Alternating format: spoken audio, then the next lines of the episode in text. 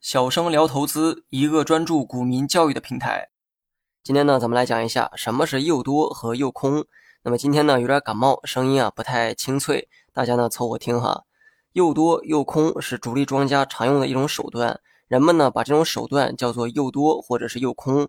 诱呢是引诱的诱啊，诱惑的诱。顾名思义，主力为了达到某种目的，引诱你去做某些事情。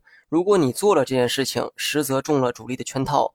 所谓的诱多，就是主力引诱你去做多，实际上是为了砸盘。你如果中了圈套，认为股价真的会涨，那么对于主力来说，这是一次成功的诱多。你为了不错过上涨，于是呢买入股票，这个啊就是做多的行为。但此时呢，主力会把自己的筹码全部卖出，卖给谁？卖给你。你呢正好成了他的接盘侠，你买进来就会被套，人家呢则是完美的脱身。当主力成功脱身之后，股价便会下跌。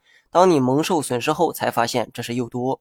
股价呢，并非真的要涨，相反哈，这是为了今后的砸盘而做出的假象。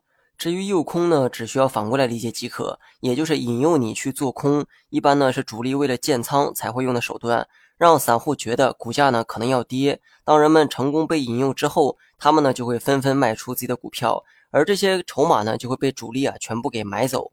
成功建仓之后，主力就会拉抬股价，而股价呢则会迎来一波拉升。最后啊，总结一下。诱多呢是主力引诱你去做多，实际上是为了做空股价；诱空呢是主力引诱你去做空，实际上是想做多股价。那么问题来了，主力是用什么方法实现诱多和诱空的呢？